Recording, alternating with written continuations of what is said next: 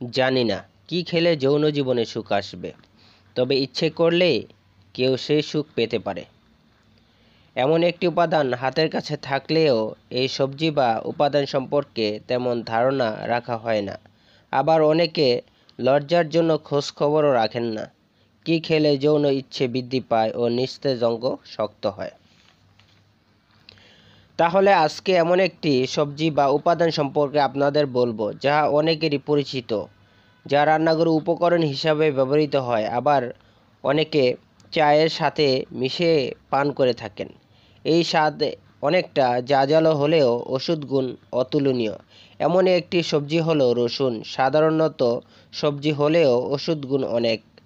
যদি কাহারও যৌন ইচ্ছে কমে যায়, তাহলে খাবার খাওয়ার সময় টুকরো টুকরো করে রসুন খেতে হবে। তবে অনেকে বত্তা ও মুড়ির সাথে খেয়ে থাকেন। কিছু দিন বা মাস নিয়মিত খেলেই যৌন ইচ্ছে তৈরি হবে। তেমনইভাবে যদি কেউ কাঁচা রসুন প্রতিদিন খাবারের সাথে খেতে শুরু করেন, তাহলে নিস্তেজ হয়ে যাওয়া লিঙ্গ ধীরে ধীরে শক্ত হতে থাকবে। তবে নিয়মিত পানি পান করতে হবে ও পর্যাপ্ত পরিমাণে ঘুমাতে হবে। তাহলে নিজে বুঝতে পারবেন রসুনের উপকারিতা।